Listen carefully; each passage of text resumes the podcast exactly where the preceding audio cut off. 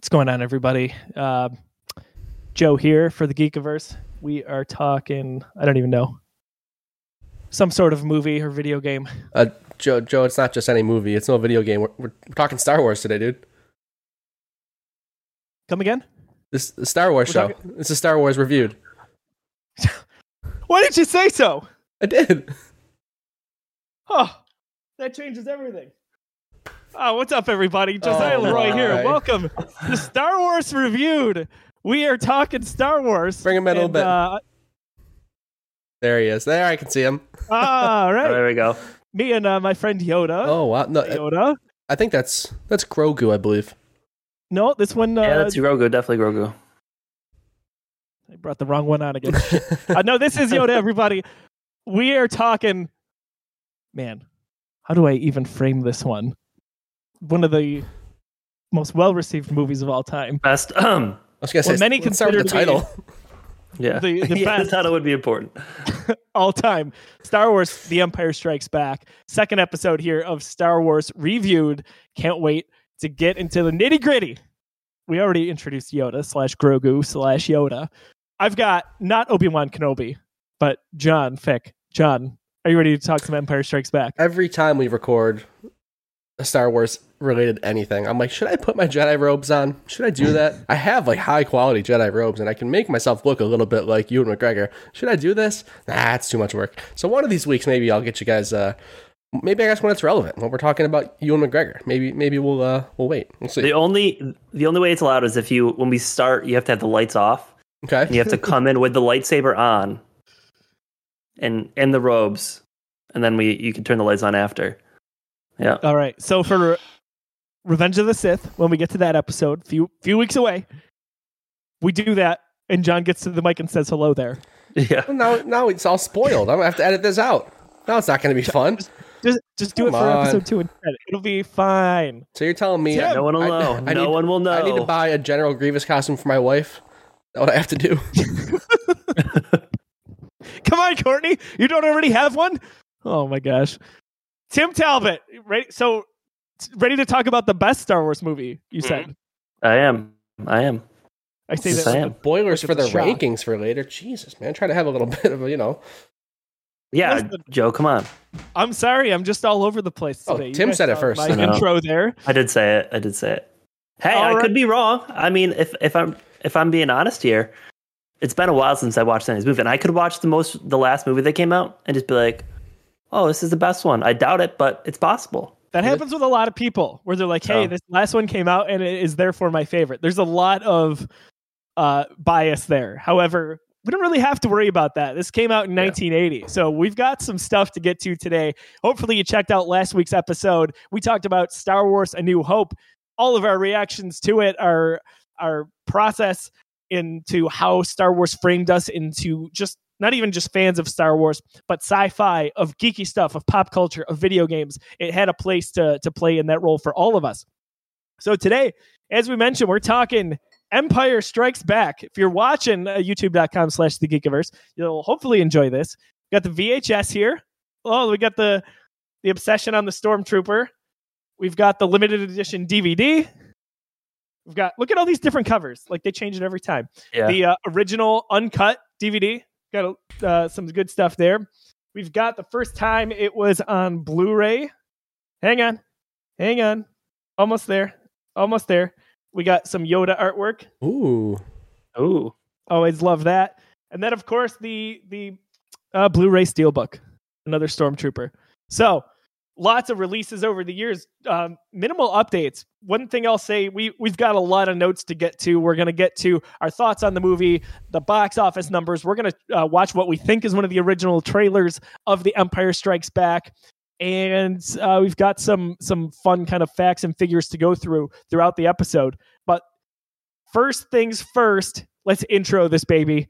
John, what's your your you know what actually Tim already said something really groundbreaking about this movie. Tim, hit us with your thoughts on Empire Strikes Back.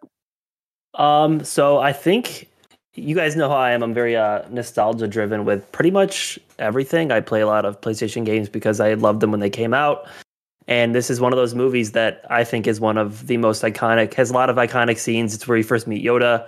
Um, you have, you know, you finally find out that, I mean, I guess you finally, they decided that Luke was, Luke's father was going to be Darth Vader in this, this, uh, episode. So, really big fan. It's just one of those movies that whenever I think of Star Wars, I always think back to this, uh, this, uh, this movie. And I just kind of love it. I think it's a lot of actions, a lot of character building. You kind of get a, a love triangle kind of going a little bit, which is kind of funny in the next movie. But you know, I, I really enjoy it, and I think you kind of see a lot of character development between, um, you know, Luke and Han in the sense like where their friendship's at. Where the beginning of the movie, you kind of see him kind of reach out on a limb to try to go save Luke when Luke needed help, and that kind of came back when he left to go save them. I mean, he failed, but you know, I, the other piece I like about this movie a lot is it's it's not really like a, a happy movie in a sense where it doesn't have like a, a happy ending. You know, it kind of leaves you on a, a cliffhanger in a sense that, you know, it's that the good guys don't always win. And I think that's what I kind of like about it too, is there's some realism there where it sets it up for the third movie, but it gives you the realization of, you know, what kind of tasks they're up against with uh, what the the Empire. So, but really loved it. Big fan. So obviously told you that. But John, hit us with your thoughts. I mean, so you heard us gush about A New Hope and, and how that movie holds up so well and how it you know did such, did such a good job setting up what Star Wars is and what could it be and you know where where were these where were these ideas planted and how much did they change? This is everything that A New Hope was brought to the next level. I mean, it's it's literally just a jump up in quality and everything you're looking for. it, it is just a noticeable increase in in uh, in what I'm looking for. I should say. Um, the you're you're always spending time with those main characters. You think about A New Hope, and there's so much setup that had to be done. You had to spend time with just R R two and C three PO, and you had to you know you had to be with Luke uh, with his aunt and uncle and stuff like that. There had to be these little these intro pieces, right? All that stuff had to be in place. Not here. There there is not a scene that you're watching that you're not either with the, your main characters, uh, Han and Leia, or with Luke by himself, with all of them together. You're always following your, those main characters, those characters that we grew to love in that first film. Um, you learn more about the Force. You learn learn more about the Jedi. You get to see Obi Wan again as a Force ghost. You get to see Yoda. Uh, what a what a cool mystery throughout this movie, and to kind of see that paid off halfway through, and get to you know learn what that character is all about and a little bit of history with the Jedi. Um, and Tim's right; it's not a it, it, doesn't have a happy ending. I will say, uh, Joe, I know that you're you, are you you're quick to compare uh, Infinity War and and uh, in this film Empire Strikes Back. Certainly, certainly justified. I can see that in every way. I don't see this movie as dark and as grim and as hopeless as I do you know something like Infinity War, or even as maybe even as some people talk about this film in general, they, it is quite common to say like, "Man, this is a dark film. Like this leaves you in a really rough place," and that's true. But there it's still it's still um, upbeat enough that you know that this is the bridge to the to the success, right? Like it, it's set up in such a way it's like okay, our heroes are down and out. Like it's not like the half the universe is gone. They're just you know they're they're they're down a peg right now. Han's you know captured and they're they didn't win that last fight, but everyone's still alive and Luke is as strong as he's ever been, and you know he's he's back with Leia and everyone's still there. We've got a new ally maybe with with uh with Lando, so I think that it's not as dark as some people say, but the setup is so good. It's such a good bridge and such a good, uh, you know, um, leapfrogging point to what's going to ultimate be, ultimately be the uh, the finale of this trilogy. Um, so, I mean, Empire. What can you say? Just so many iconic moments. The the Battle of Hoth. Like when I think Star Wars, first thing I think of is Hoth. That's like that's just like boom. I go right there. I go to Luke flying around the uh, the AT-ATs. Like that is such a fun battle scene. I'm not one of those guys that likes like action for action's sake. I'm not a big like you know um, Mission Impossible, Jason Bourne, those kind of movies. Like I'm not like big in on, on action movies and like war movies even. But the Battle of Hoth, like I just can't take my eyes off it, man. Like it's just so cool. It's like what they did with the those miniatures and the, how cool those AT-ATs look and the chicken walkers. Like it's beautiful. The movie holds up so well. It's a masterpiece. Crazy they use kids, kids, act, kid actors, and in that that uh, area to make it seem like the place is bigger, which is kind of right. crazy. Super cool.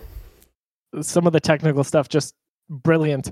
Uh, the Empire Strikes Back, in terms of my reaction to it, it set the bar for so many things. It set the bar for sci-fi movies. After New Hope did that three years prior, it set the bar for sequels. Think about this: sequels in general. Like there were there were not a lot of movies or franchises that had good, if not great, sequels. We had the original Star Wars, and then the Empire Strikes Back comes along and at least matches that, if not exceeds those expectations, which was not. Uh, it was a very lofty thing to to have to accomplish to even be in the realm of possibility. Also, it spurred on uh, another nine movies after that, let alone Return of the Jedi, which would happen just three years later. Just a technical marvel. Uh, it, uh, in my opinion, set the bar for movies where our superheroes don't don't really get where they want to go. I know John uh, already, you know, he knew where I was going with some of the Infinity War stuff here. If you go back and you think prior to Infinity War, I can't think of a movie, at least, at least personally, where I'm like, oh man, you know, this, like, our heroes are in disarray at the end of this movie. Where are they going? How are they going to get from A to B to make this better in just one movie? And I think about too, like, it kind of the cliffhanger from the end of Empire Strikes Back going into Return of the Jedi, which came out three years later like, can you imagine being in theaters and thinking you got to wait three years for that answer, whatever that looks like? Whereas Infinity War, as horrible as that was to have to wait any amount of time to see what the end game would look like, uh, it was only a year later. So, like, how different times have become when it, it comes to that. Um, and I think about too how just dark this one really was, and how intense and how well paced it was, and how um, just the the whole ensemble cast gets better. They rise to a new a new level in terms of their acting and their direction and production. Like it's it's all just even in my opinion better than what we saw in A New Hope. And kind of last thing I I want to think about here is on uh, the Infinity War front. If if you end we so we end Infinity War with Thanos kind of sitting down and, and, looking out, right? So really, just moments after uh, the snap happens, just the worst catastrophe that could possibly happen. I think about Empire Strikes Back now, and I'm like, what if this movie ended really just moments after Luke found out what happened with Vader, and we don't know if Luke was able to meet back up and get picked up on the Falcon, and we don't know that his hand was able to be repaired there at the end, and he's back with Leia and R2 and, and Lando. Even it's what if they didn't show us that they had a plan? And I think about how how different that would have been, even just as as a fun kind of 180. But like it just, I we're to talk about this movie for a long time here, so buckle up. But John, I know you got some thoughts here. Yeah, I mean, to that point, that's probably how that movie would end in 2022. Like that, I think back then it was just too drastic. Like you can't th- things are different now. I mean, like the, the, the expectations are there. Like people know they're going to get another film, and like you said, back then a prequel was seen as like, oh, you're milking this. It's not going to be as good as the first one. That that was the the reaction to, to sequel movies back then, and even throughout the '90s. Like seeing a, a, sequel to a movie was like oh, eye rolling, you know. Um, obviously, that's changed quite a bit. So when you're gonna end that film, you're gonna have to somewhat end it on like a, a comfy, you know, positive note. Um, but you mentioned, uh, you know, can you imagine having to wait, you know, for, for the answers for the ending and stuff like that? Um, so this is a fact that just stuck with me. I don't know. Gary Whitta, who is uh, an awesome writer, he was one of the writers on Rogue One, has done tons of Star Wars books and in, his own comic book stuff like that. Since then, um, he randomly hit me with this fact on a podcast he was on. But back then, the novelization of the film came out months before the movie. So can you imagine that? There's there, like there are people who were into Star Wars love the first one enough to like, oh, I'm gonna pick up the novelization of the of the next one that's coming out. They know that Darth Vader is Luke's father before that anybody in the world does, because like there's no Twitter. You know, you can't go on Facebook and get spoiled. So what a what a time to be alive where like so many people could just know that and it's still a surprise for everyone else who sees it. The times have changed. That's a great point. Even to the prequel era. So Force Awakens comes out 2015. I'm, I'm taking two separate points here. Uh, Force Awakens comes out 2015, and that is the first time a Star Wars movie did not have its novelization release first. And it makes sense in this day and age, right? Like, but it wasn't all that long ago that things were different. 2005, that's 10 years prior, is Star Wars Episode 3 Revenge of the Sith. I remember being at Borders, if you guys can remember Borders, it was before Barnes and Noble. Uh, they had that book out a solid three, four weeks before the movie came out. And to me, that is so crazy and foreign because like it just one person reads like a page of it. What was it? Uh, the Last Jedi novelization. Uh, the first page talks about Luke Skywalker's wife. It, it ends up being a flashback. So it, it doesn't have anything to do with the movie. But everyone's like, oh my gosh i remember that that leaking and people like losing their minds and being like oh my gosh luke was married what happened Rey's got to be his daughter like the hysteria that happened around that for 24 hours was crazy. So yeah, John, really good point there. Uh, that that used to be the norm. So in uh in thinking about the movie here too, like I can't believe how well balanced it is. Just from sequence to sequence to from thread to thread. You've got Luke on his mission to become a Jedi with Yoda. You've got Han and Leia just kind of running all over the place. And just so many big tentpole moments and beautiful bits of scenery, whether it's Hoth, it's Cloud City, it's the lightsaber battle that is iconic. It's the first one where we didn't have kind of two old men going at Right. it, right?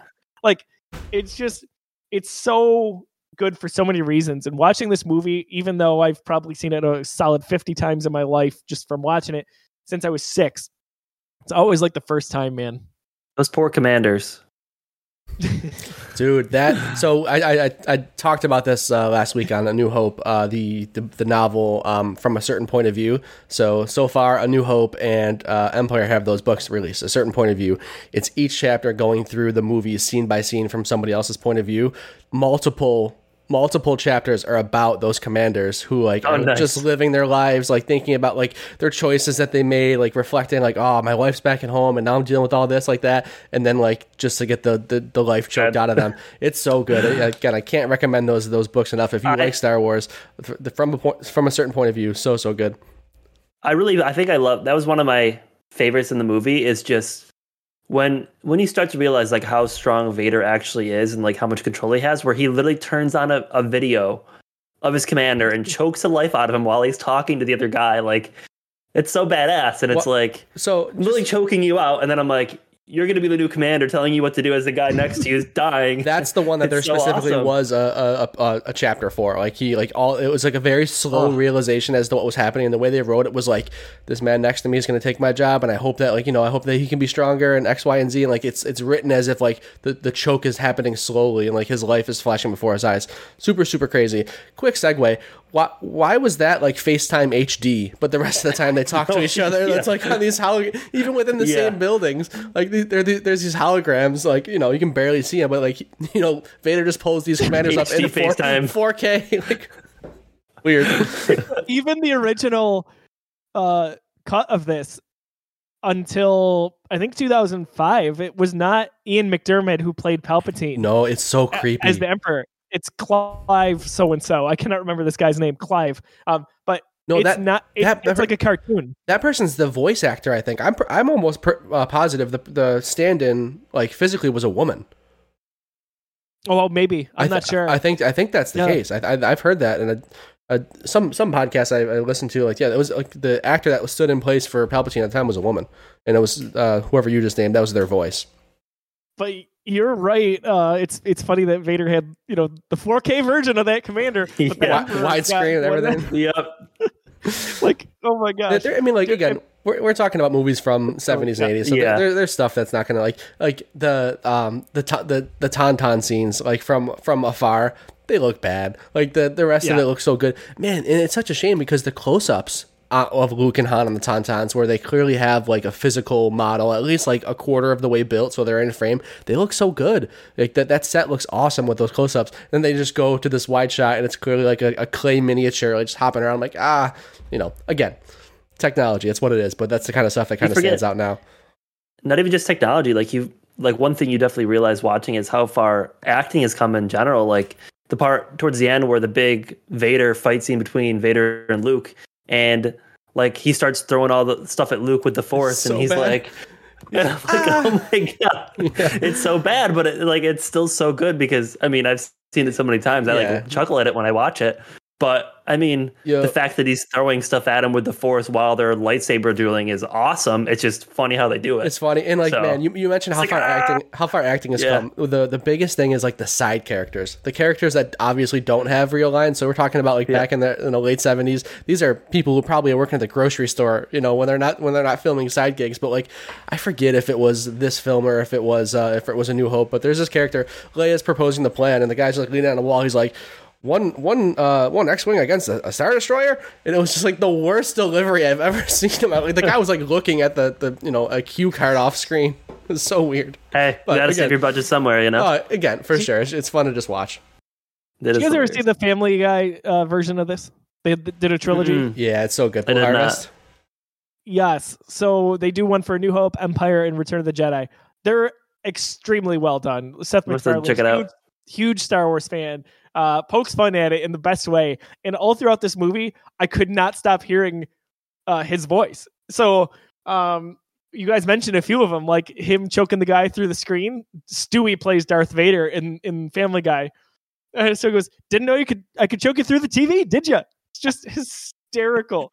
um, stupid stuff like that through throughout all the movie. Um, when Dak is is ready to, he's he's uh, with Luke and they're about to take off, and he goes, "I feel like I could take on the Empire myself." and in Family Guy, Luke basically goes, "Oh, really? Because that would be awesome." So Dak just they show him going out to like the Armada Just in him. space. yeah, those are good. goes, "Get ready to suck some Dak," and then just one little bolt from the Star Destroyer, and he's gone. And it was just I haven't seen those in a while. Those were really good. We just talk about how annoying CP3O was in this movie. Uh, Gee, I I said it last week. C- oh C3PO my! sucks, I loved man. him in New Hope. It's just like in this one, I was like, Just somebody, Oh, it's just by like- design, and I said it last I week. I know Empire is this worse. this one was worse. somebody yeah. throw him into a magnet. I don't. The guy's the worst. No, he got sh- he got destroyed, so I was It happy didn't last. It didn't for last. like magnets for like twenty seconds. permanent damage. You know. Yeah. We're almost Oh there. man. Box office. Let's talk box office numbers here. So last week we said seven hundred and seventy-five million dollars for Star Wars: A New Hope. If you include the seventy-seven release and any subsequent release, there've been about five or six uh, limited runs, really, except for that initial one. Empire Strikes Back.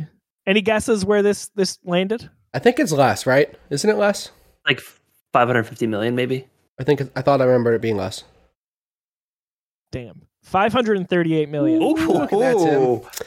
Nice job, Tim. I knew it was less, but I wasn't sure how Still a lot of money. I think a lot of it is the re-releases for A New Hope and like you know. You, you- Well, I heard I heard part of it too is when it released. Didn't they? Couldn't they not release it in all the theaters because of like how it was or something there, like that? there was a lot of stuff that happened with the the production, the money behind this. like it was like limited release at first or something like that. yes, so because there wasn't. there, so Yeah.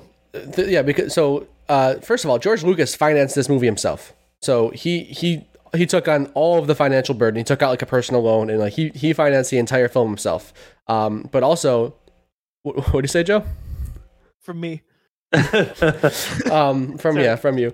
Um, but what- the other thing was like he. So Joe, that thing you mentioned last time about the credits and not showing the credits before the film, that was like not even just taboo. Like he got backlash for that. The first film, Fox had no, they had no, you know, faith in the film, so they didn't really put too much of a fight about it. But with the sequel, they were like really upset about it. So didn't he like leave the Screen Actors Guild because of it? Yeah, I did hear that too. So I- I think that probably got fined, affected. I believe so. I, I I think he got I- fined too, didn't he? So, yes, the- so for Star Wars: A New Hope, he did like that was a whole big deal, and he was like, "I don't care. This is my vision. I'll pay it." He paid it. Yeah, yes, he, the studio didn't. Yeah, he paid in. Yeah, for sure.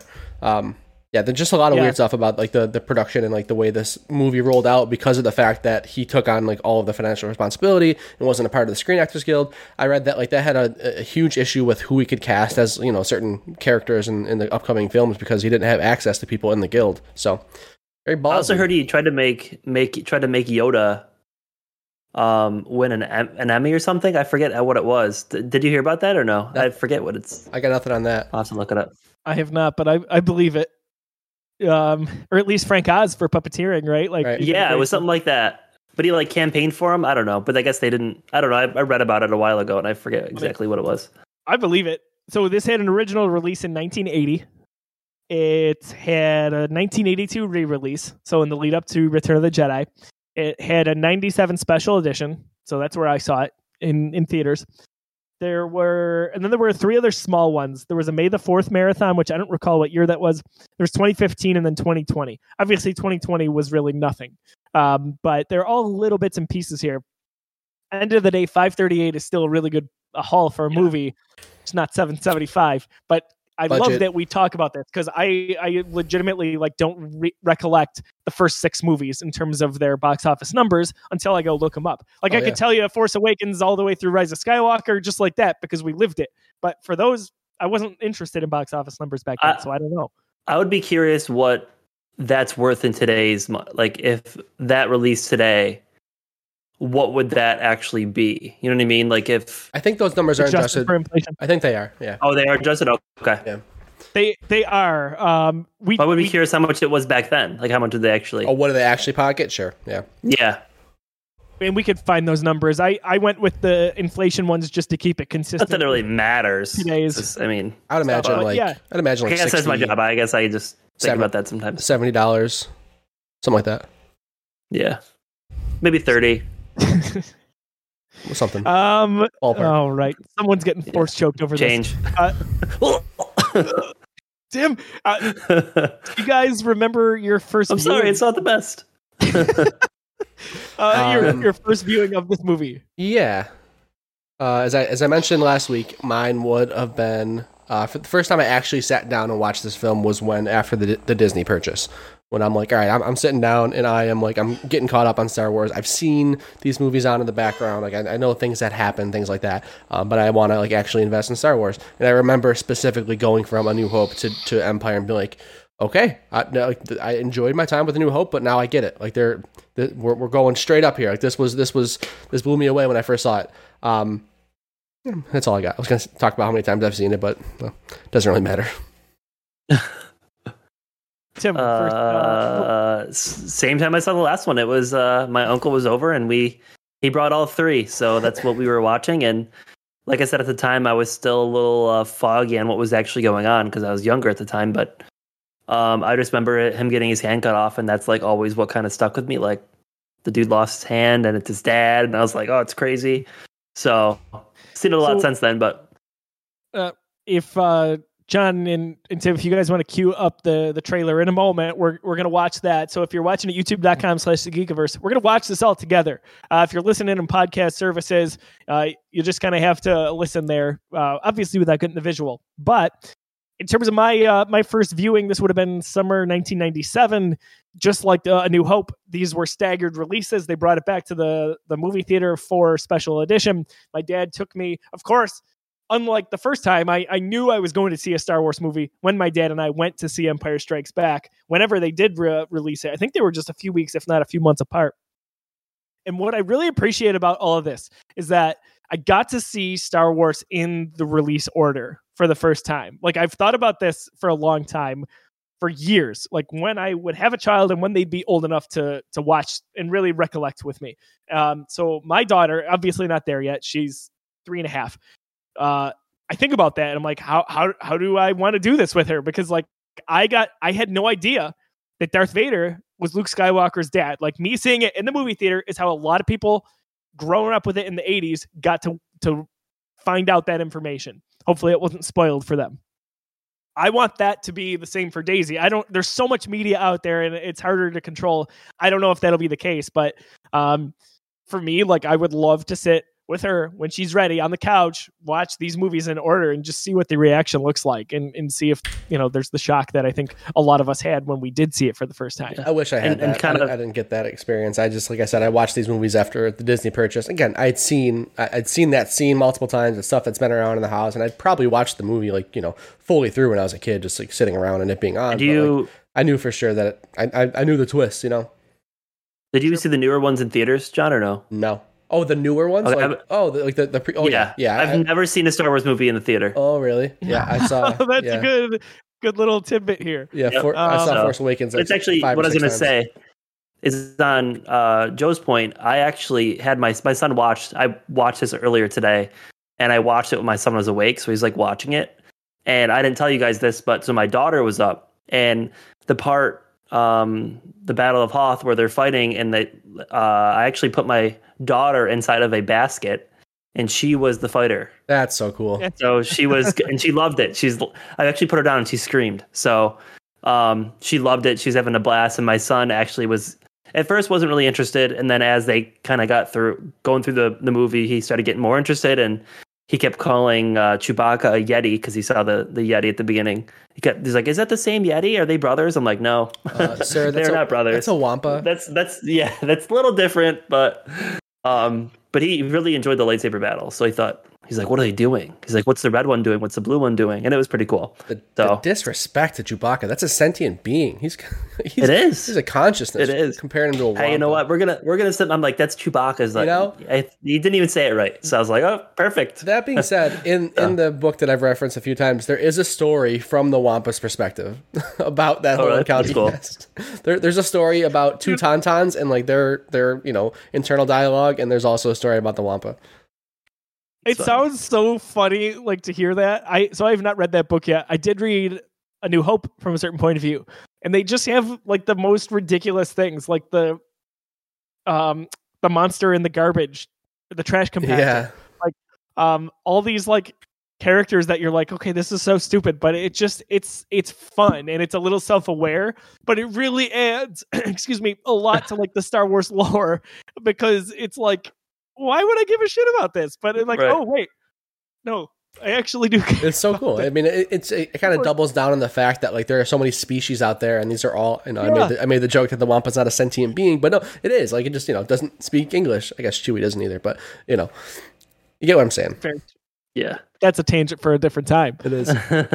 All right, all right, boys, we got the trailer ready to go. Yeah, you guys got Yep. it up. Pull it up. Oh, and you made the you I'm made the ready. comment that uh, audio listeners would have to listen. This one, I got spoiled for the first few seconds, is worth listening to, and you're about to find out why. Go ahead and play it.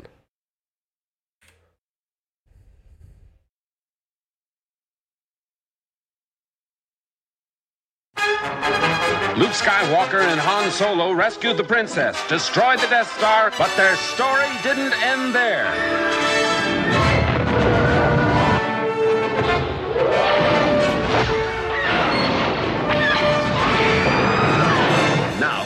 Creators of the biggest smash hit of all time bring you the next episode in the Star Wars saga The Empire Strikes Back.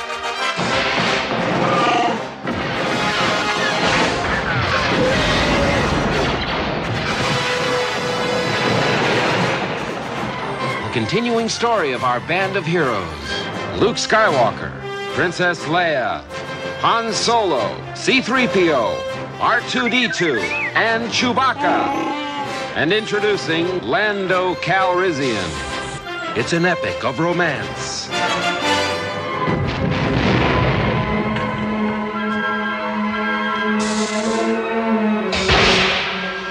Of heroes and villains.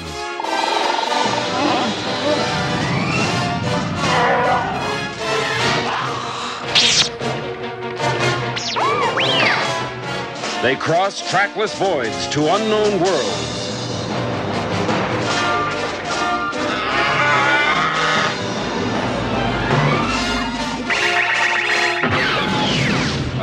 Galactic odyssey against oppression.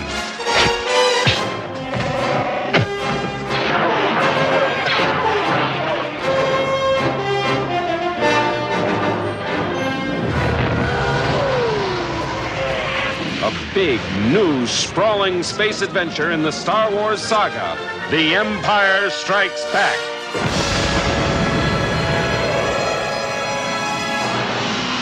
Coming to your galaxy next summer.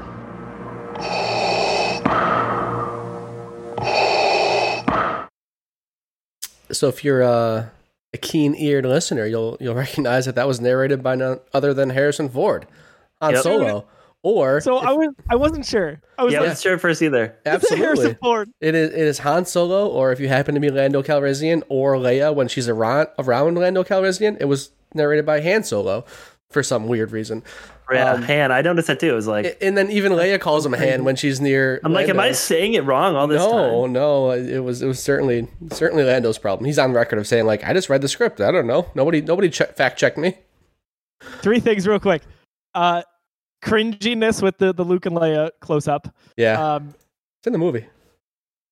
I know, but just this made it feel worse. I don't know why. uh second of all, really, really cool ending with Vader appearing there. Right. Like the that was- cliche explosion and the the explosion was terrible, but Vader Yeah. showing there, I was like, that's so cool.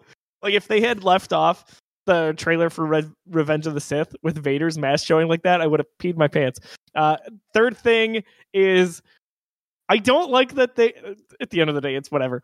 I don't like that they showed uh, Vader and Han on Cloud City. like in the same banquet room because I feel like that oh was a yeah, legitimate It's- spoiler. Yeah, it's a spoiler. Right, for sure. It is what it is, but like there's a lot of stuff in that trailer. I li- I really enjoyed that. Yeah, it's I guess cool. maybe back then though, you only see it on TV. Maybe you forget it's a spoiler. Like, you can't dissect it like you could with a YouTube video now. Like you see it played in front of you, and then you're yeah. kind of what are the chances you're gonna? and close again. Yeah, you're gonna you're gonna record connect. it. Oh, I gotta watch this trailer. Yeah, You're not going to connect the fact that like, oh, that was oh, I- you know, they're at that Cloud City. I know that Vader's there. I saw that one scene. You know, I mean, Well, certainly there were, there were people that were I out would there. have. Right. Yeah, well, but- nowadays you you have one trailer come out and it's like dissected into like right. itty bitty pieces of what's happening. For sure. Um, I, I thought it was cool having having Harrison narrate that. Like, it felt like uh felt old for sure, but I felt like you would like like an old western, like a week to week old western. Like, oh, coming up next time, and like having the main character Right. nar- narrate that. Like, it felt very old timey. It was cool. Um, like popcorn flicky. I don't know. I'm not sure the right word. I'm looking like pulp adventure, which is what this is, right? Right. You know what? I could I'd watch for some it. popcorn right now. Who couldn't? I'm in the mood. You know, just a big I'm old not a big pop- pop- big old popcorn. I'm not a Oh. big pop. I love popcorn. Tim, Listen, oh, listen, let me oh, explain. Know your Let me explain. popcorn story. I want, I I love want the story. I want the story. I haven't heard it. I love popcorn, It's not a story. but I am a freak about getting it in between my teeth, and I will Oh. not get it at the movie theater because I don't have floss. If I had floss, and I legit could just like in the middle of the movie just whip out the floss, start flossing, I would totally eat popcorn. Listen, I'm okay. But I don't because that's I- weird, I feel it. and I, my weird level's pretty high already. I don't want to Can't- I, I go to feel the next level, right you know. okay, you know, at Spider Man, I offered him some popcorn, but I forgot to give him some floss. Floss. Uh, if So you had he floss, turned I'd be like, Joe, you knew, you know me, and that would have been like I'm gonna start I bringing turned those little uh, those little green flosser guys. floss. I, I, sh- I meant to do that and I forgot. Those are so tough. You can't get far enough back. They're- Sorry, they're tough. No, those are we popcorn. got specific Those are tough with the needs. molars. He's right. He's definitely right. It is. It, it is tough to get I- back there. I turned to Tim. We're in our recliners and whatnot, and I, you know, so we're basically like this, guys. Oh yeah, you guys shot. You had it bad. Yeah, you had it worse by another three feet. Yeah, Uh, Yeah. I, I like go to five Tim, feet. I'd offer you uh, some popcorn, but I don't have any floss.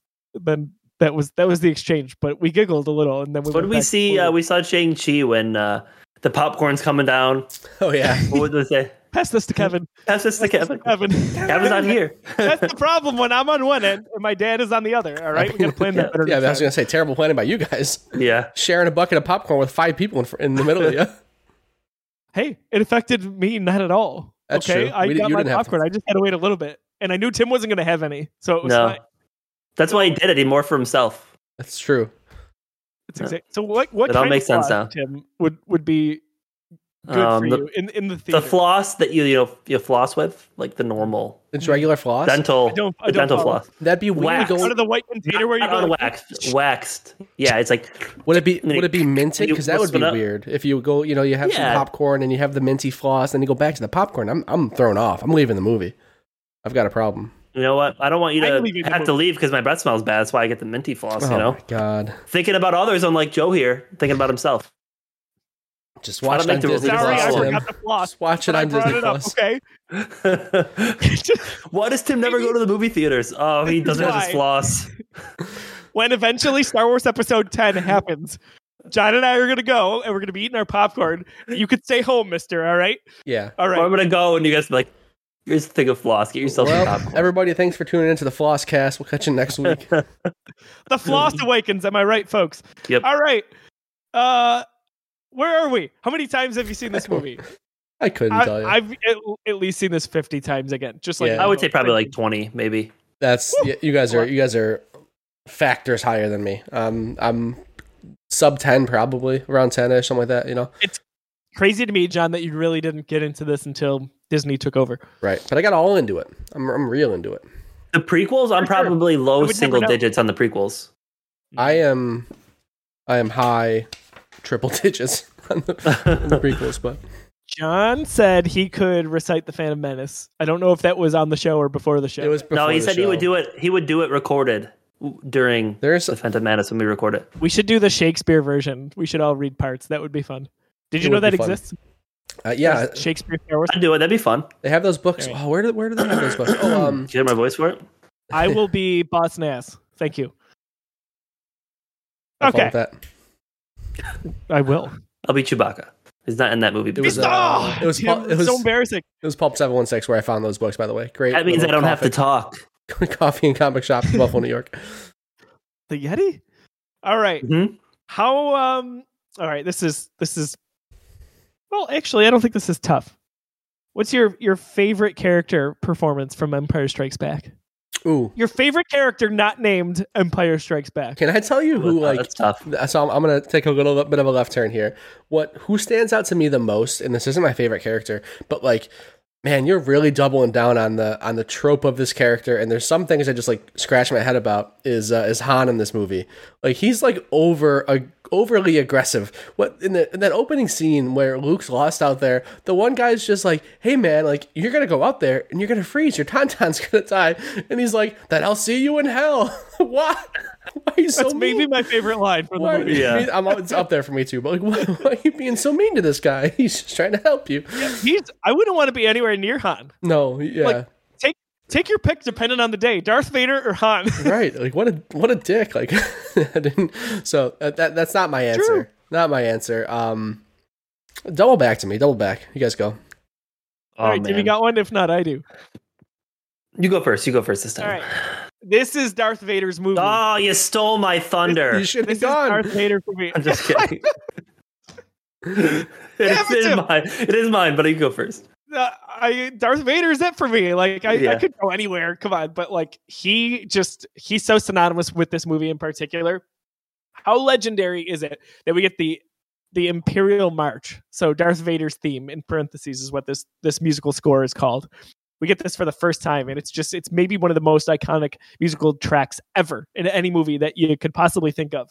Wait, hold on, hold on. For the for the listeners, can you reenact the sound? Sorry, Lindy's like just tearing up the couch over there.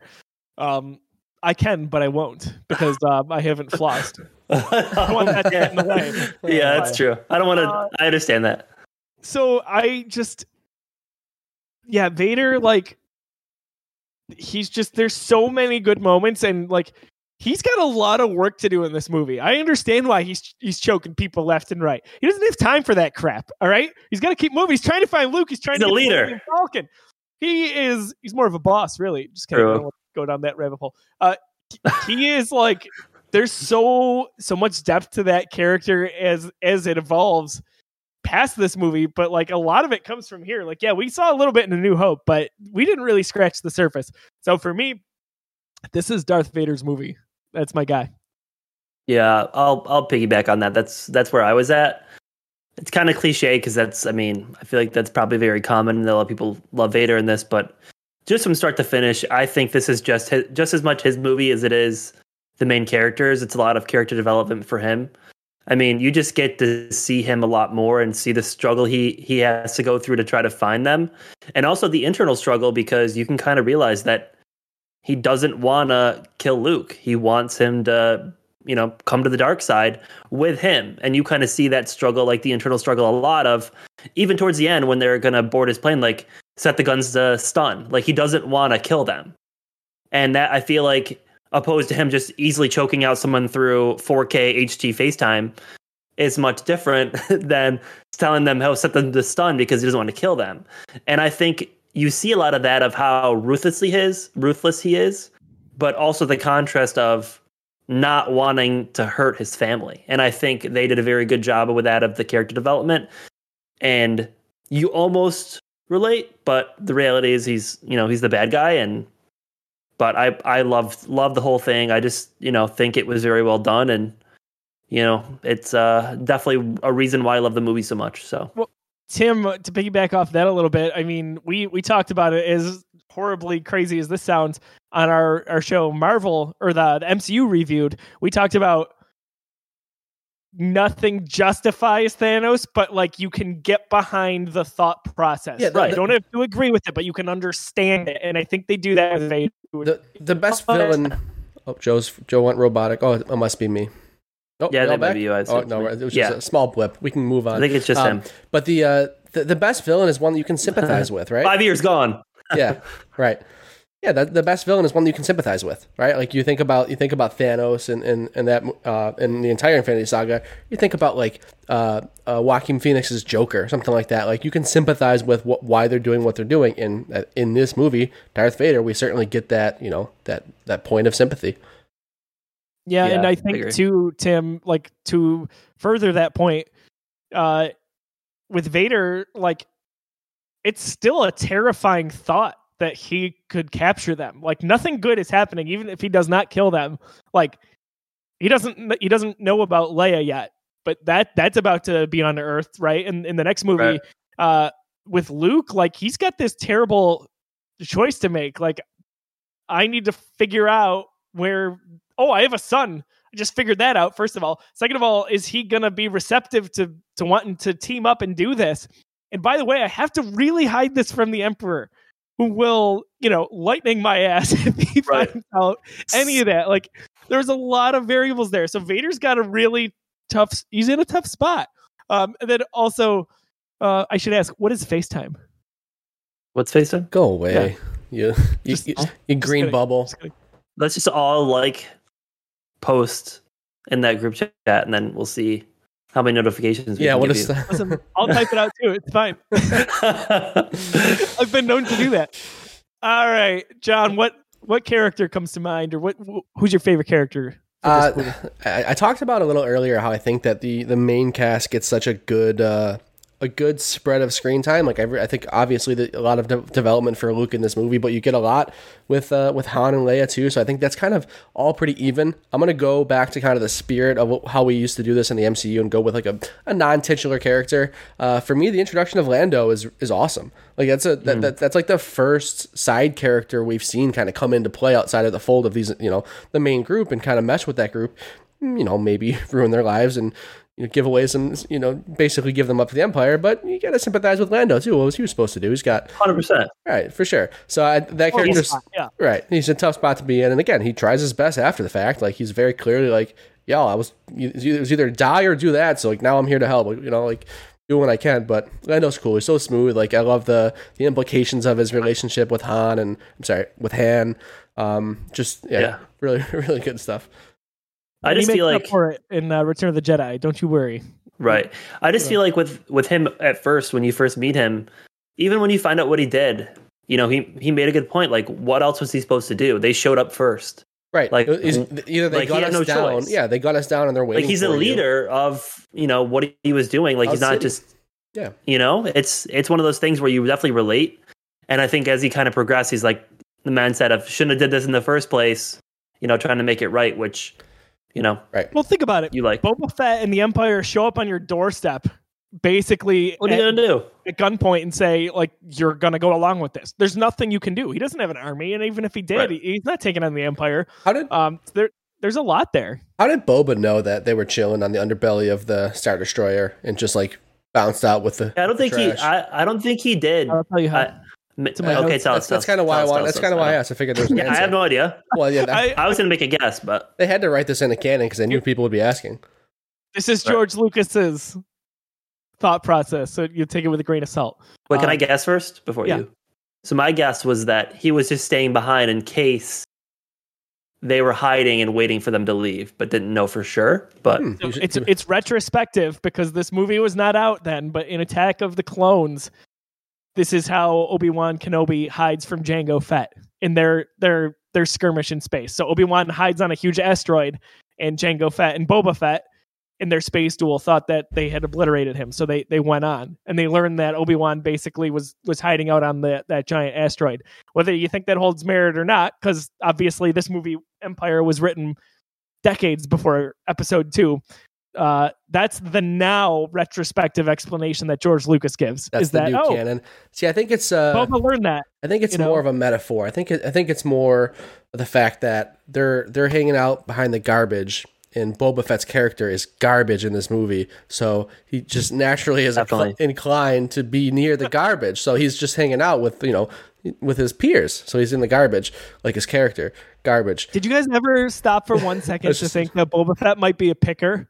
You know, like he's, Yeah, he's right. trying to. he wanted the garbage. He's a bounty hunter. He's a bounty hunter, but, he, but I'm not above selling some trash. I'm not above selling some trash. You saw the stuff the Empire was throwing out there. There's He's a, a lot of stuff, businessman. right? Yeah. He's not going to just let it go. He's just ridiculous. how that many pucks is he turning in under under Vader's empire? Not many, man. It's it's tough out there for a bounty hunter. Work is hard Yeah. to come by. You're Tra- gonna, you're gonna have a garage sale. One man, Yep. one man's trash. You know. One Empire's trash is a bounty hunter's treasure, and that is the best that I could even possibly think of here. So, uh, funny thought there, though, John, is that I don't think so. Until Boba Fett showed up in Mandalorian, I always was of the big mindset that Boba Fett was an overrated character. I'm with you, and I I get both sides. I, I've been I've been on both sides of the thought process, and like ultimately, I agree. I'm like, what's what's with the love with this dude? Like, he's got six minutes of screen time, and his voice had to be dubbed to the new actor for it to me even care about it. But I, I get back then in that thought process, like so many time, so much time in between movies, and there's not YouTube and you know things to research. It's like you see this mysterious character in a helmet, and he's got somewhat of a role. Like he, ca- you know, he's the one who captures the you know the protagonist. I can see the intrigue, and I can see the, the I can see spiraling down to being a Boba Fett fan, but nowadays, He really doesn't capture the protagonist. Well, he's the one who tips off. uh I mean, in a way. Yeah, I mean, he, he's Yeah, he he did his job, and he, He gets leads the Empire to Cloud City. He get he got that tip, right? Yeah. Or did Vader tell him to do it? no. No, Oh, so so Boba Fett. yeah, the informed same- Saying, I don't know. I'm just saying. no, the slave one I know. sees the slave one sees the fella. I don't know. They're all Yeah. chilling in trash. Well, They're all- show me the document. I mean, the script. It's out. I think it's public. Yeah. Yeah, I guess it is probably public. Yeah, I'm so just messing. with you. I'm just playing devil's advocate here. Yeah, I think. Uh, I it was a you. good little rabbit hole to to go down there. I like that. Uh, Was it a do rabbit hole or a sarlacc pit? oh, John. oh man. John just does the, the best dad jokes. Uh, I, let, let's let's jump into some of my notes here because that, that's right in the middle of it here. I wanted to mention one correction from the notes last week. Not a correction, but a, an addition. So John sent me a video that was how Star Wars was saved in the editing room. Th- that's an amazing, amazing video. Twenty minutes long, I believe. Go check it out. Maybe we'll post a link in uh in our description here. But uh, it confirmed one thing that I brought up on last episode, and I couldn't I couldn't verify. Uh, Jabba the Hutt was indeed added to Star Wars: A New Hope twice, so in two different ways. So we we had where he wasn't, he didn't exist in the movie, and then for the '97 special edition, I just remember talking last week and being like, I don't remember him looking that bad. They added him to like what you would see basically on like Boba Fett, uh, the Book of Boba Fett. Like it looks okay with with the Hutts and all that, but um, they did it again for the following re-release and i feel like it was for the blu-rays and i don't know why they they re-edited him but he looks just awful in that final cut. And this movie confirmed that which was a nice little uh or this this youtube video confirmed that. So thanks for sending that john. So what i mentioned here right after we we get the the opening crawl for empire strikes back i felt like the movie immediately set us up for a little bit of dread. I don't know if you guys felt that or if this is hindsight now, but the crawl kind of beats up the Rebel Alliance and says like this is not going to go well. And even the music uh, right away kind of implies that. Like maybe maybe that's a hindsight thing, but go back and watch it if if you have not. The the Wampa scenes were were actually not really there at all in the original cut of this movie. The the the arm was, but you didn't see the actual Wampa character. Like a suit was not built for them until the 1997 special edition. There. Um, I put on here that one of my favorite lines is "Then I'll see you in hell." Like early on in the movie, I just think that that's great, even though Han's being a jerk. Um, stupid little bit of of personal Josiah history here. I saw Attack of the Clones in IMAX when it came out, and one of the radio stations was having like a little trivia contest. So I was like 11 years old. And if you got the question right, you got Pogs. Do you guys remember Pogs? Of course, I remember Pogs. I miss my Pog collection. They were all star. Or they were all uh, uh, Power Rangers ones. I knew John would have some of some sort. Okay, that's good. So I won Star Wars Pogs because I got the question right. It said, "What is the name of the creature?" Excuse me. What's the name of the creature Luke fights in the cave on uh, on Hoth? And that, of course, is a Wampa. Yeti. That's, that's not the name. Neither of those are right. He has a name. Wampa is his species. Read the book, man. Well, they- Be a be a real fan. Read the book. I'm starting the series soon this uh this week. What High Republic? Mm-hmm. That's what you gotta I got I got it listed on my uh, audio Let's go. audio list.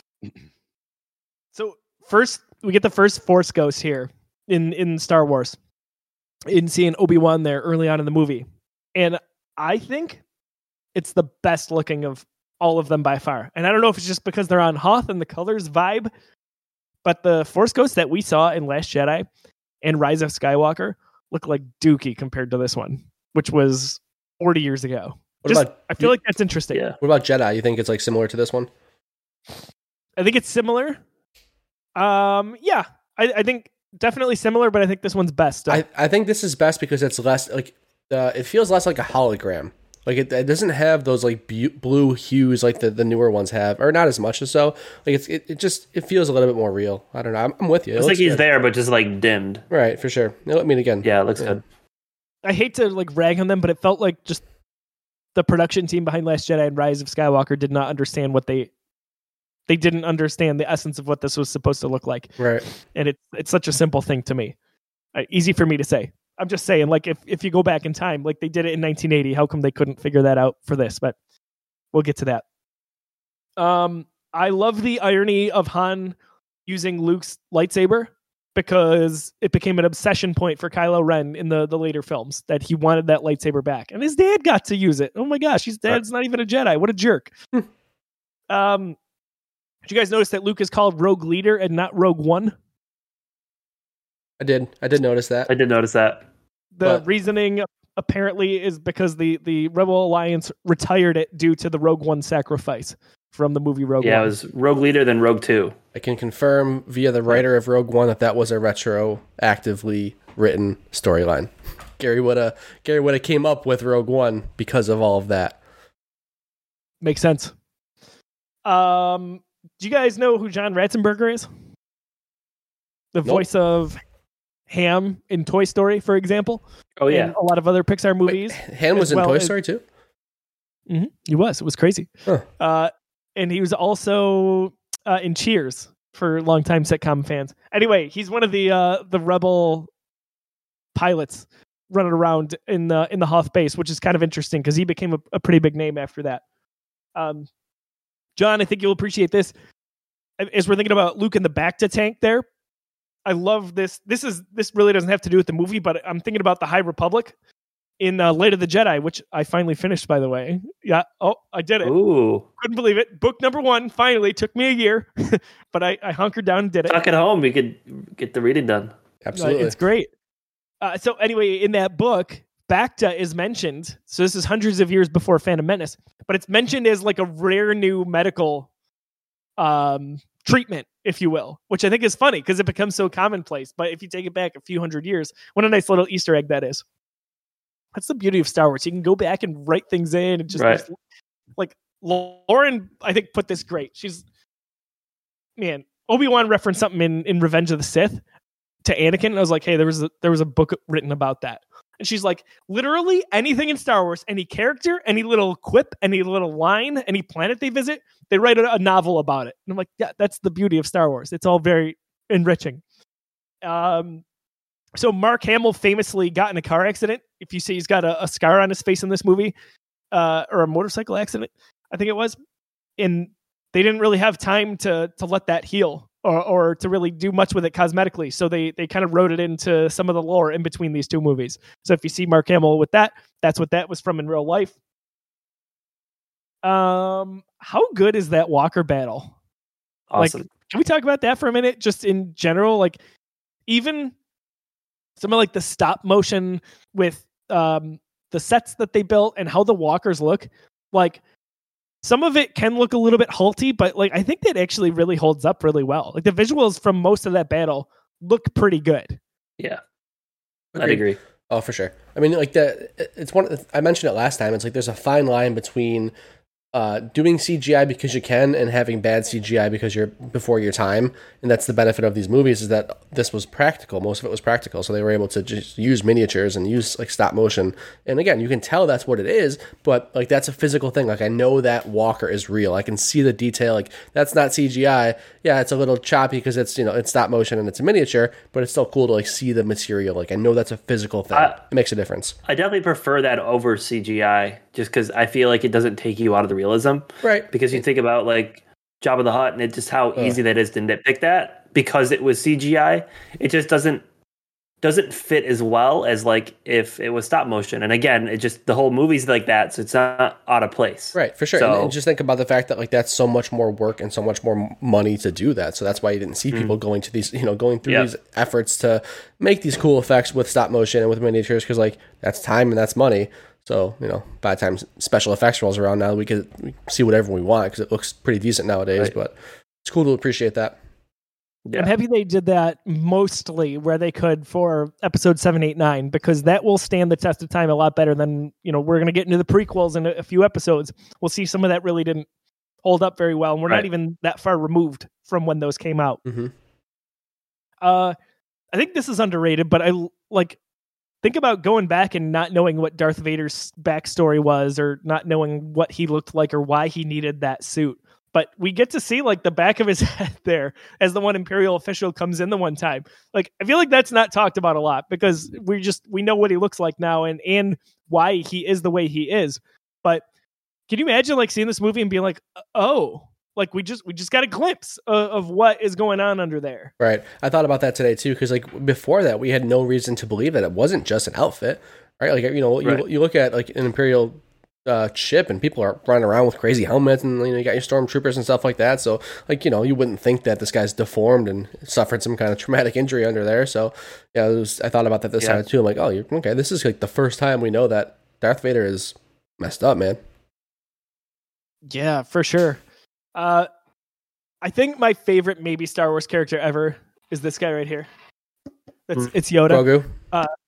Yes. No, no, stop it. Shh. So, it when he talk me through like the first time we see him there on Dagobah. Like, do you guys can you even remember like the first time you saw Yoda? Because you just saw. I think I always associate him as this like this very astute Jedi Master in the prequels, and then uh, a little bit grumpier, obviously, as we see in Empire and Return of the Jedi. But for those few minutes there where we didn't know that that was Yoda, that's kind of fun. Like Yeah. going I, back uh, and seeing that crazy character. I'll, I'll be I'll be the one to disagree. So to me, that that's not Yoda. And again, I I'm the one who was wrong here. The, the, this movie came out first. Lots of people saw this when it first came out. That is obviously the very first introduction of Yoda. But we've gotten so much since then.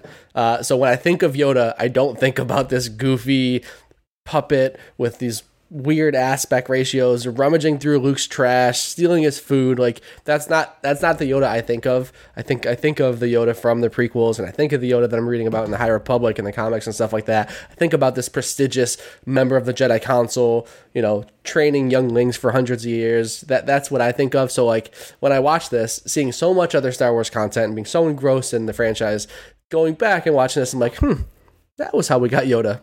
Okay that's not for me it's fun. There's there's funny parts about it, but like it's not Yoda to me. Which again, I get is objectively wrong.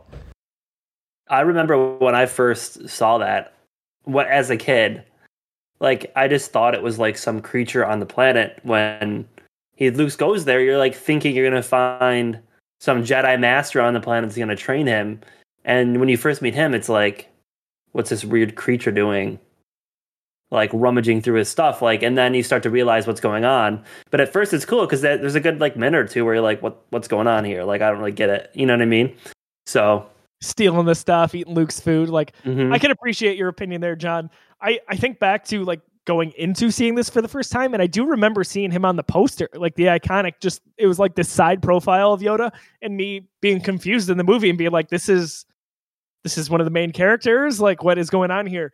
Um, but I, I appreciate Yoda having a good time there because he's he just doesn't give any F's right now. He's like, I'm old. If this guy's the guy, great. If not, whatever. And a little bit ironic that the thing that he wants to keep is the flashlight. I think only because it reminds him of a lightsaber, which he hasn't had in like 20 years uh, since he lost to Palpatine. Speaking of Palpatine, I think the reshoot there, when we're talking about Vader kind of in the middle of the Star Destroyer talking to him, I that is the best revision George Lucas did anywhere. Like that is like a lot of the the stuff was needless. It was done just for the sake of doing. This one was really important. We got Ian McDiarmid, who's great as Palpatine throughout the the most of the six movies and later on. And I think it's just it's really good. Agreed. It works really well. It makes a lot more sense. It does, and it's also the first time uh, they mentioned the name Anakin, which was obviously not there originally uh, when when Empire came out. So we hear the word Anakin on screen. Uh, let's see here. Thoughts thoughts on the Dagobah cave sequence? I, like, there's so many mixed reactions to that. When so when Luke kind of goes underground there and and faces Vader, like that was probably a really confusing sequence at least the first time everyone saw it like tim what did, what did you think about that What what scene? Hold on, I'm having a blank here. Go to John first because I'm literally Yeah, It's all good. I, I can, I When he's can, yeah. When he's on Dagobah and he goes into the cave and he has the kind of like the uh, the vision about meeting uh, Vader. Um, Oh, I see what you're saying. Sorry, I was like confused for a sec. I wasn't no like thinking. I, I, I can see why that's confusing because he goes in there and like, oh no, Vader's here. But like, I don't know. I thought it was, uh, I thought it was choreographed and projected enough that you knew that this was like Yoda has a line before that. Uh, that that kind of sets up the fact that what he's going to see in there is like a you know is the future or is or is like a Yeah. is a memory or something like that. So I just you know watching it now at least I don't think I, I don't see it to be a weird scene. It makes sense. Like it's you know it's a, Yeah. it's a, it's a force, I- force vision. I liked it in the sense that it kind of gives you a a sense of what the future could be. I mean, I think that's kind of showing him like, hey, if I go this route and I choose, because I think right before that he, he kind of is questioning, you know, why can't I use this for power and like to attack when he says, oh, you know, it's for defense and he kind of like questions it. And I think that's kind of shortly after that, it kind of shows him, hey, if I go down the route of power because I want power and I want to cut the corners, like Darth Vader did, is what they say in this this movie. Kind of shows him like, hey, I'm killing Vader, but I'm also becoming him. So I think that's kind of you know a good kind of lead into what kind of goes on during the rest of the movie. So I, I agree with that. I also can't wait to talk about the correlating scene in the Last Jedi where we we get Rey Rey's cave sequence. There's some interesting parallels and differences there. Um, Yoda says, "My own counsel will I keep on who is to be trained." He says something similar in the prequels when he's talking about Anakin Skywalker to Qui Gon Jinn. And John, I don't know if you remember this, but in Light of the Jedi, um, they mentioned Yoda not being able to be at uh, an event, which I don't want to spoil if you haven't read the book. And they they kind of said Yoda keeps his own counsel, and I thought that that was just a nice little callback to the movies. Um, so even all these years later, they're still writing it into the the new era of Star Wars. Um, I love this line because now it finally makes sense all these years later. But when uh, Darth Vader to Boba Fett says no disintegrations, we're like, what does that mean? We no idea. No disintegrations. You're going to disintegrate people. Well, in the Mandalorian, uh, in the second episode, he's got that that rifle that disintegrates the Jawas. That's exactly uh, what Darth Vader is talking about here, and I, I think that's interesting that they wrote that into the Mandalorian. oh, oh, Um, I love Yoda's "Luminous beings are we" speech on the Force and his insight there. I think it's all just so beautiful. We get a, a nice sequence on in the Last Jedi about the Force from Luke's perspective. Uh, Cloud City, that is one of my favorite uh, Star Wars locales in general. Like it is beautiful. you just say the name and you know it's awesome. Right. So- I- I- you can't you can't say enough about the set pieces in general in this this film. I mean, like you're talking about Cloud City, you're talking about Dagobah and Hoth. I th- it just everything felt so real. I think all three of those are just so so iconic. But yeah, Cloud City is so much fun. Yeah, absolutely stunning. One of the, one of the standouts for sure. Uh, Lando says he he or Han says that he lost the the fa- he won the Falcon fair and square, but we know as of the movie Solo that that was not true. Even though Lando was no clean player himself. Uh, the one droid says to 3PO Ichuta, which is basically F off. And they they brought that back in uh, the book of Boba Fett episode 2 when the, the one assassin says it to Boba Fett. man, this lore just keeps on going, man. Yep. Uh, Yoda says, no, there is another, which is the first tease of Leia's potential. And that's interesting, right? Because at this Yeah. point, Lucas didn't necessarily have everything figured out, we'll say. uh, I know he had some some idea of where Return of the Jedi was going, but um, seeing that Luke and Leia kissed early on in the movie, the, the puzzle pieces were not where they needed to be. Yeah. Yeah. I'm curious. I'm curious to see you know, or to know if that was thought out because like he could have thought both things could be true. That kiss could be there to be you know like they didn't know they didn't know.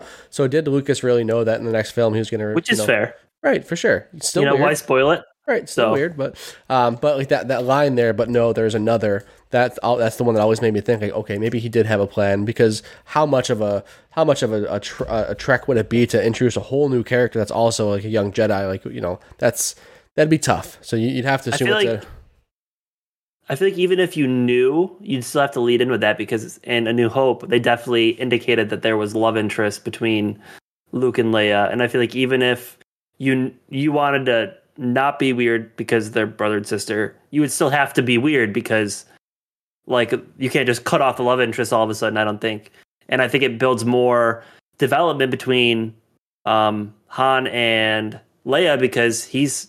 I think the reason he acts the way he does in a lot of this movie is because he's trying to like win her over, and he knows that she likes that he's a badass kind of thing. So So there there was a, a definite intrigue to which one's Leia going to choose, like this Right. love triangle here. That was a thing going into Return of the Jedi. I my opinion is Lucas was going to bring out another character uh, to to be no there is another, but just it was too convenient uh, with the revisionist a little bit mixed Right. in there to to make Leia that one. Like she she also could have been that one, and they didn't have to be siblings. But at the end of the day, you know the the focus on family and the, the thematic elements there, it just made too much sense. why not make it weird? You know, You know, just make it weird, crazy here. baby. make it weird. Let's get some floss. Oh, shit. I'm Floss you, never man. talking about popcorn again. uh, I think John brought it up actually, and I was just like, Yeah. "Yeah, it sounds good." Um, I put on here. I, it was a legit surprise to me the first time I watched this that, that Darth Vader shows up in the banquet hall in Cloud City. Like that's why I'm, I'm disappointed that that trailer showed that Darth Vader was there and Mhm. Han Solo was shooting at him. What a villain! What a villain! This guy's all Hands only. Vader's all over the place, and he's just he's. I I talked about him having these kind of like sassy lines just to to be like arrogant, and that's one of them. Like we would be honored if you would join us. Like, oh, get out of here! Yeah, I love Darth. It's Vader, good. And I that- feel like. The, go ahead, Tim. oh, go ahead, John. No, you go ahead. I was just going to say that I feel like that's kind of how you get the vibe the entire movie. Like the fact that he walks everywhere, like just has this air about him that so he's menacing. just like yes. And then I feel like even the fact that he shoots a couple bullets, he just stops it. He says that line, and like everyone knows, like we don't stand a chance. Like we'll just sit down. right, Like don't even try to run away because they know that they can't. for sure. So Th- How weird was it to, to just have Boba Fett like scuttle out of the corner after that? Yeah. Like, it's- so it's like you, you, you get you see Vader there, you ask the question, "Oh, how do they know he's here?" And then Boba Fett just go, "It was me." Well, he wanted to make sure Vader was going to stop the the gunfire first, right? Oh, it was it was it was well after that. the The danger was done when Boba Fett just scurries out of there like, "Hello." That's what I'm saying. He was like, "No, Darth, you do that first. Oh, I And once- understand. Once it's safe, then I'll come out and Make my some, entrance. something to eat. You know, I mean, how is Darth Vader going to eat there? It's pretty funny. Yep. Uh, word also must have gotten around the galaxy quickly that carbon freezing was an acceptable way to transport bounties because Mandalorian only happens five years later, and we see him just up and down the ship with all these carbon freeze guys. It's got This is like the of them. first time they're they're testing this technology Yeah, on funny. Han Solo. let's make nonetheless. sure it works. Yeah. Let's make sure it works. Yeah, I heard. Um, I had read somewhere that supposedly the reason they chose to carbon freeze Han is because he wasn't sure if he's coming back for the third movie. So that was like his way of like, hey, maybe I'll be here, maybe I won't, but just give me an out kind of thing. And that was their way of saying like, hey, we'll we'll write you in this way. That way, if you want to come back, would freeze you. If you don't, you're dead. I think Harrison Ford has like he like accidentally I, I'm just making this up. Like he accidentally got into acting and was good at it. And Yeah. he just couldn't get out. Yeah. Um, like Sky he's bottom out. Yeah. he's infamous for like not wanting to be in every subsequent Star Wars movie, and they always just get him, you know, one more time. So I think in Force Awakens he was like, "Please make sure I'm dead for good." Uh, but yeah, kind of funny. Uh, speaking of which, uh, Harrison Ford in the moment before he gets frozen ad libs that line. I know when Princess Leia says, "I love you." He Love was you. I to say, "I love you too." That wouldn't Which have been is- the character, you know. Yeah. Just Yeah. good, good understanding there. In Yeah, Harrison's part. especially the It's chemistry. so it's so movie. on par, yeah. It is. Yeah, what they built in this movie was very, very Han. I'm sorry. I also Han. heard that I also heard that when they get off the ship and they first meet Londo, that they're uh, Leia and Han are drunk. Did you hear that? I wouldn't be surprised. Look into it. Yeah, they they were. I guess they were partying the night before and they Yeah. were still drunk. That's why they're like so happy. if you rewatch it, you could tell. But I had read that somewhere and I noticed that today when I watched it. I'm So sure. you're saying the actors, right? You're not saying Yes. like kind of like okay. Yeah, right. The actors were were I'm, drunk. I'm sure there was a Also- lot of uh, influence going on in this. Because that's like in the these only films. scene where they're like happy and like because the movie's so dark. They get off the plane and like they're just a little more upbeat than they usually mean- are. But you can definitely tell. Carrie Fisher straight up had a coke nail in the, in the first Yeah. film. It was very visible. She's, she doesn't remember parts of, of Right. filming a lot of these movies, which is sad. But It is, yeah, for sure. Yeah, th- Yep. Tim, I can't get over the fact that you said Londo. Londo, Like- just like Lando. I said that. Han and Londo. Yeah, I got to keep it keep it going. Londo Calrissian. Um, Boba Fett's name is never said in this movie. Is that a weird thing? I Didn't never noticed notice that, that. until the last. I didn't even notice that either. Makes sense. The last time I, I watched this, I was like, every time they refer to him, he's bounty hunter. Mhm. Vader calls him bounty hunter, or Calrissian Calrissian says the bounty hunter. They never say Boba Fett. They say it once in Return of the Jedi, and that's it. okay, that makes sense. I'll How buy it. about that? hmm Mhm, I- that is interesting. I could be making this up. And you Was it was wouldn't was it one of those things where like they didn't say it, but the toys, you know, like he still was Boba Fett because there was toys that came out in the movie and stuff like that. Maybe the novelization. I wonder if that's the case. Probably. I bet Like, you. this- I bet you. I bet you. You could buy a Boba Fett toy and like people knew it was Boba Fett because of that kind of stuff. And Boba Fett was in the holiday special, which came out before this. Yeah. So There you go. I don't know. I've never seen it. Maybe they call him Boba Fett there. I'm just waiting until the end of like this uh, reviewed series, and uh, just like, yeah, half the stuff I said are all made up. Like none of that really exists." You guys would never even know. Another another fun. he doesn't about- actually have a list. It's just him coming up with the top of his head, like random facts that he's thinking. I'm just of. BSing here. That's what I do. um, they never say the word Sith in the original trilogy either. Mm-hmm. We just we just know Darth Vader is a bad guy, but in the books they say Sith. Interesting. That makes sense. It does. Um, all right, so I'm surprised. Really, we haven't really, really talked about it, but like the the big twist here, obviously, uh, like kind of crazy that I mean, yes, twists happen in in literature and in different forms of pop culture, but like this is the one to end all twists, right? Like this is a big deal. This introduced the I- like I can't believe that that just happened in front of me. It introduced the the family dynamic happening in so many of these pop culture and sci-fi movies that would follow. But um, what is also great about it is that only three people knew uh, that this was happening on the set, and it Yep. was David Prowse who plays Darth Vader, doesn't voice him, but plays he's, he's the stand-in. Uh, Mark Hamill, and then George Lucas. That's it. That's not true. Like The director knew as well. George Lucas didn't direct this film. Irvin Kershner. Yes. Yeah. So four. All right, I didn't know that. Yes. But- Kershner knew for sure. See, I That- knew your notes were made up. It's all BS. I just told you guys. You weren't even listening. See, uh, it's crazy to me that like that happened though, and I love that that was part of the reveal because like they they knew it would be that big of a deal. Yep. We just talk about like the the common misconception of everyone thinking it's Luke, I am, your father, and they actually No. know I'm your father. It's just so weird how that just takes off, especially in, a, in an age Yeah. before social media, like where you know you, you see a retweet and you think that must be the way it is, and you just retweet it. And stuff Everyone's like, like, Luke. Like that was always the thing that people did, and it Like, was you- never actually yeah, right. You still hear that in your head, like the Luke. Yeah. You know, it doesn't exist. Not real. Never happened. Yep. Don't you love that the entire movie? By the way, they're trying to uh, figure out what's wrong with the Millennium Falcon, and R two just fixes the problem in like five. yeah, seconds. with Yeah. yeah. As you have CP3 CP3 on the background. Stop it! Don't mess the with it. You're not gonna be able to fix it. It's like, oh, I knew you could do it. And I'm like, oh my god, just That stop. Stupid hunk of junk. uh, Admiral Piet is the first one that Vader doesn't can for something going wrong at the end of the movie. I- Oh, I, don't yeah. why I find this funny when the Falcon gets away because R2 fixes the hyperdrive. Um, Piet looks like he's he's gonna lose it, right? Yep. You would too. Um, but I just imagine Vader just being like, you know, I'm tired. Yeah.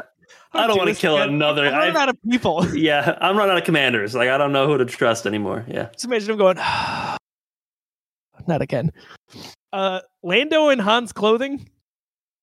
Like, wh- what's going on there? Lando at the end of the movie, before they take off on the Falcon, is wearing Han Solo's clothing. What? I, that's kind of been a joke forever. Don't know the meaning behind that. Why that happened? Never noticed that. Never noticed. Yeah. I didn't notice it either. You will never unsee it now. You're welcome. When we do Star Wars re reviewed. Maybe that's review? not Han Solo's outfit. Maybe that's the outfit of the pilot of the Falcon. I'm sure that's the justification. But yeah, 20 years from now, it's going to be our, our kids on here. Star Wars re- re- re- re- re- re- re- reviewed. oh no. My Um, dad said. Actually, that's all I got. Any anything that you guys wanted to add uh, that I'm missing? no. I think we One got that we it, didn't man. talk about. What if if we're not talking about uh the the big reveal? What is that moment of the movie? Is there any one moment, any one scene, any one quote, Yeah, anything uh, like that? I'm taking Hoth. We typically- Sorry, guys. I'm going first. taking, I'm taking the Battle of Hoth. It's uh, that, that's I, I said it earlier, top of the show. Like that is uh, I hear I, you, you say Star Wars, I think about Hoth. I think about the the AT-ATs and the Chicken Walkers and, and and all of that. So Battle of Hoth is so cool. I thought it was uh, a just such a well done. It's a it's a war scene. Like it really is like a, a, a combat like us against them. You know, everyone's going at it. There, there's there's strategy involved, and then to see Luke come up with that idea and to see how you know how cool the, the effects were when it works, it's just it's awesome. Battle of Hoth is the best. Good pick. Good pick. Mine is uh, the arc with Yoda where he starts to learn how to use the Force and become a Jedi because I'm a sucker for character development and uh, character power up. I feel like that's always been one of my favorites, no matter if it's anime, anime. books, everything. It's like where the character's like, hey, I'm weak, but I'm getting stronger. And I feel like that was the point where he's like putting it together. I mean, he doesn't completely become a Jedi, obviously, but you know, kind of gets on that path of understanding everything. And just the introduction of Yoda, I mean, I you can't go wrong, and I just think it's a great a great lead into a lot of the other stories. So Man, if, if if these movies came out now, would people nitpick Luke's progression and say, "How could he go toe to toe with Darth Vader? He only trained for 14 minutes on Dagobah." I mean, that's that's what they do. talk about do. the fact that he he No. jetted out of the the cryo chamber in like a millisecond. No, no, nobody has that It complaint with like- Luke. They only have that was like, complaint with, with Rey. like nobody would ever Right. apply that to Luke. he literally like I do see that skyrocketed. complaint with Luke, which is, is funny that you say that. I never see it. I, I only see it with Rey. Like It was quick. It was a quick, but you don't get like. I think the issue is, it's just not like he doesn't seem like he spends a lot of time there because everything else is going on quickly, and he doesn't seem like he's there for long. I feel like that'd be my only complaint about that part is that it feels like it's rushed. But I feel like if if they would have had some type of longer duration of him being there, right. it's just when you compare the duration he was there, you can look at it and feel like it's long, but then you look at the rest of the story, what's going on, it seems like it's taking place within like It- a six hour time frame. It's just another one of those things where it's like it, it's tough to take the original trilogy and then take all of the content we've gotten after that and you know it being fleshed out and, and knowing how powerful the Jedi were and knowing how powerful and competent Anakin Skywalker is with the Force. And we're supposed to believe that now as Darth Vader he's even stronger, right? To, to think, you know, to reapply that logic to, to Luke, who's, you know, found a lightsaber a month and a half ago for the first time. Like that that's where you can start to get crazy about it. But um, you know, Oh, it's all hey, fun. the force is strong with him. That's why they want him, right? It is- He does get his ass handed to him on Cloud City. We'll just say that. He, he holds his own enough though. It's just does. that he could use a hand. he- oh no, Uh, a hand, a hand or a hand. hand, a han. Alando. It- it's just like i- i- the the man can't see these slowly moving pillars coming at him about a mile and a half per Yeah. hour. ah, I love Oh, that, he's like- whole, that whole fight uh, because I think Vader's just like toying, Toying with with him the him. whole Yeah, time. for sure. Like Hmm. in the first, that's my moment for me. So when they're they're meeting up for the first time in the uh, carbon freezing chamber, and Vader is really in a lot of it fighting with one hand, and he's just seeing where Luke can go, and, and Luke kind of surprises him in a, in a few ways, and Vader's like, oh, I got to take this a little bit seriously, and then progressively, like Vader gets more pissed. He's like, all right, this is this is not as easy as I thought it was going to be. You know, Luke is talented. And we see at the end where he's had enough. You know, Luke grazes his shoulder and then he really loses it. And then he, he His cuts his hand hand off. off. Yeah, Yeah. Like, don't get in his way, man. It's just, Yeah. it's on just the tough when warpath. the other Vader I know from new, newer mediums is like bringing down starships with his hand and like collapsing buildings. Well, With, think you know, about um, tough to. think about the video game, That's that's where I'm going with that. The. Fallen Order. Yeah, Yeah. it's just like he's walking through, everything's like crushed. The- It's like there's no escape, and Right, like in this one, he's like, Rogue One Vader, Guy, right? In that Yeah. in that video game, did he force choke like five other people? He's had a long day by the time he got Yeah. Through Yeah, come. That's FaceTime. true. Through FaceTime, to be honest. yeah, 4K FaceTime. That's a lot of bandwidth, 4K. You can't Yeah. you can't just do things. That's a long distance. It is. It's not like he's you know force choking through 720p. 4K is a lot of pixels, a lot, a lot of Yeah. you know. I can imagine. Like my goodness gracious. He needs some of those Google Wi Fi points and then he'd be way better off. Yeah, gotta get that mesh those set work up. so well for the stream. Gotta get the mesh in the galaxy. Hey, they were, we had a, like a million things going on. Uh, All right, let's let's do this. So if you're new to this show or new to uh, the MCU reviewed, it's a little anticlimactic. It'll get better as we've got more to rank, but we're going to rank the Star Wars movies, and this is the definitive ranking. I'm sorry, there's no arguing it. This is what it is. So, John, I, I'm going to pass it off to to you in a second here, but I just want to uh, tell people that uh, there's there's a few things going on here, and and one of the aspects of it, I uh, you know, I John and I had a conversation. I came up with the name for, and it it's it's stuck. I'm really happy it's stuck, guys. It's just I name I name a lot of things like back in in 1980 before this movie came out. You know, I, I'm sitting there with George Lucas, and he. He wants to name the movie Vader Slaps. And I go, Georgie, you can't name the movie Vader Slaps. That's ridiculous. You got to call it The Empire Strikes Back. And so, like, thank goodness I named things, you know? He's like, I'm doing a podcast in 42 years. Yeah. I'm not going to say Vader slaps on it, so you have I'm to change gonna it. Yeah. I won't do it. If this movie goes well, it's not going to be because of the name. So there No we go. podcast. Done. Is that simple? And he did it right then.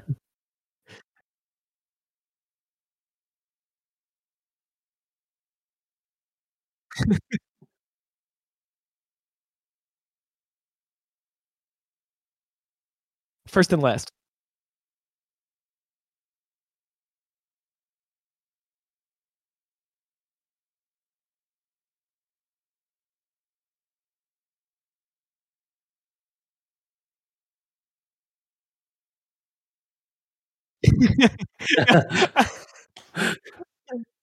Sorry, it was in my frame. I, I realized. Yeah.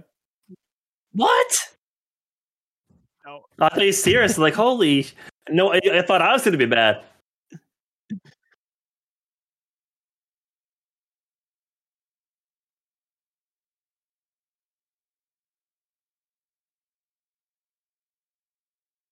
Seven? We're just listening random numbers off here? I don't know.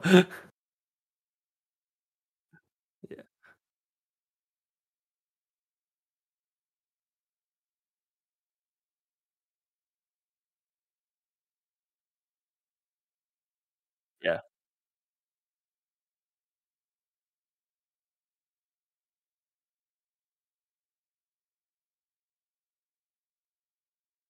I'm very curious to see where people land with Return of the Jedi because that has been a very divisive one personally for me.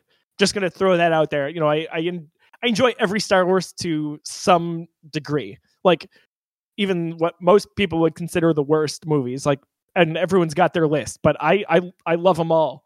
And this one, uh, I think, su- will surprise a few people for for where I will vote it in the long haul. So we got I some was, weeks. I was saying I really don't remember a lot about the movie. I just it's it's probably one of my least watched Star Wars movies. Um, so I'm I'm excited to rewatch it. I'm excited to rewatch the prequels, and you know, and then like I said, right in my head, I have this movie as near the top, if not the top. But that being said, I haven't watched a, Mm. a lot of the prequels a lot, and I haven't like it's going to be nice to rewatch those after watching these because I might change my mind.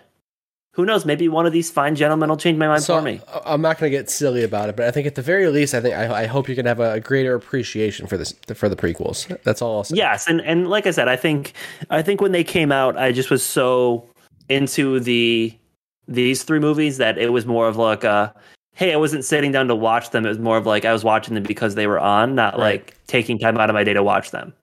So And based on our pre-show conversation, I hope Tim also has a better appreciation for some of the sequels. Just saying. Right. Just Yeah. saying, Mr. Tim. That's going to be fun. This whole thing's going to be fun. This is I'm Star excited. Wars.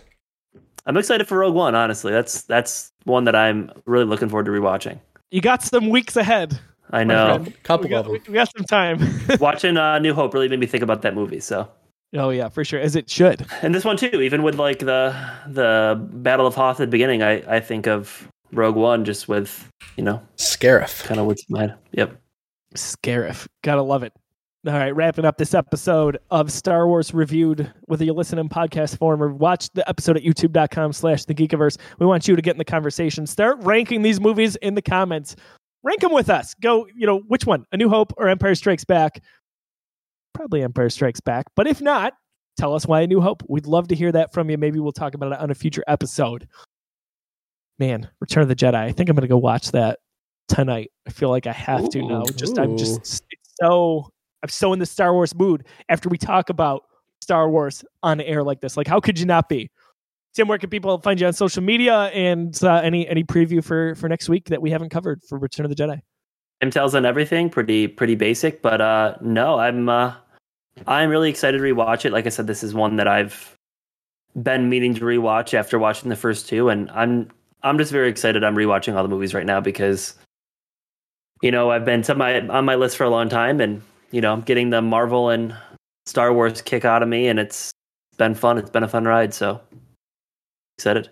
Well, you are in the right place, my friend, Mister Disruptoid. Coincidentally, You called Where it. can people find? Disrupt on social media. Yeah. Also, if people were into, I don't know, something like a video game, something I thought we were talking about at the, the beginning of this show, what what show could they watch to get their video game fix? I have no clue. And There's so much, There's a lot of different video game shows out there. It's got to be a Oh, show. ours, ours, sorry. Okay, yeah, we do one too. It's called uh, it's called Busy Sticks. It's a lot of fun. We just recorded one. That's going to go up uh, right when this goes up. So if you're seeing this when it goes up, the brand new episode of Busy Sticks went up too. Um, so that's we're, we're shooting for weekly on that. We're having a lot of fun talking about our, our favorite games, doing some show and tell, favorite gaming accessories, and fun stuff to to share. So that that's been a treat. Um, but next week, man, uh, I'm with Tim. I, I don't think I've rewatched uh, um, Jedi. You know what? It's probably pretty close to to Empire for me. When I rewatch like Star Wars, I usually go like, especially if I want to watch the old stuff, I usually go f- towards New Hope because it's the most nostalgic. So like, I'm interested to see where I fall, and I honestly don't have. It, it could it could go anywhere at this point for me, so I'm I'm pumped to rewatch that one. I think, as I've mentioned, watching other movies or newer iterations, whether that's a sequel or a prequel, sometimes they change my perspective on said older movies. So now that we've got really the complete Skywalker saga, um, that'll be the first time I go back and watch Return of the Jedi, and I'm interested to see some of the parallels from that to Rise of Skywalker. I won't spoil it for Tim, who is Yeah, I haven't seen watched it yet. nine yet, uh, but can't wait for that day. So uh, for John, for Tim. I'm Josiah. Thank you so much for tuning into this episode of Star Wars Reviewed. We'll catch you next week for Return of the Jedi. May the Force be with you, or may the Floss be with you.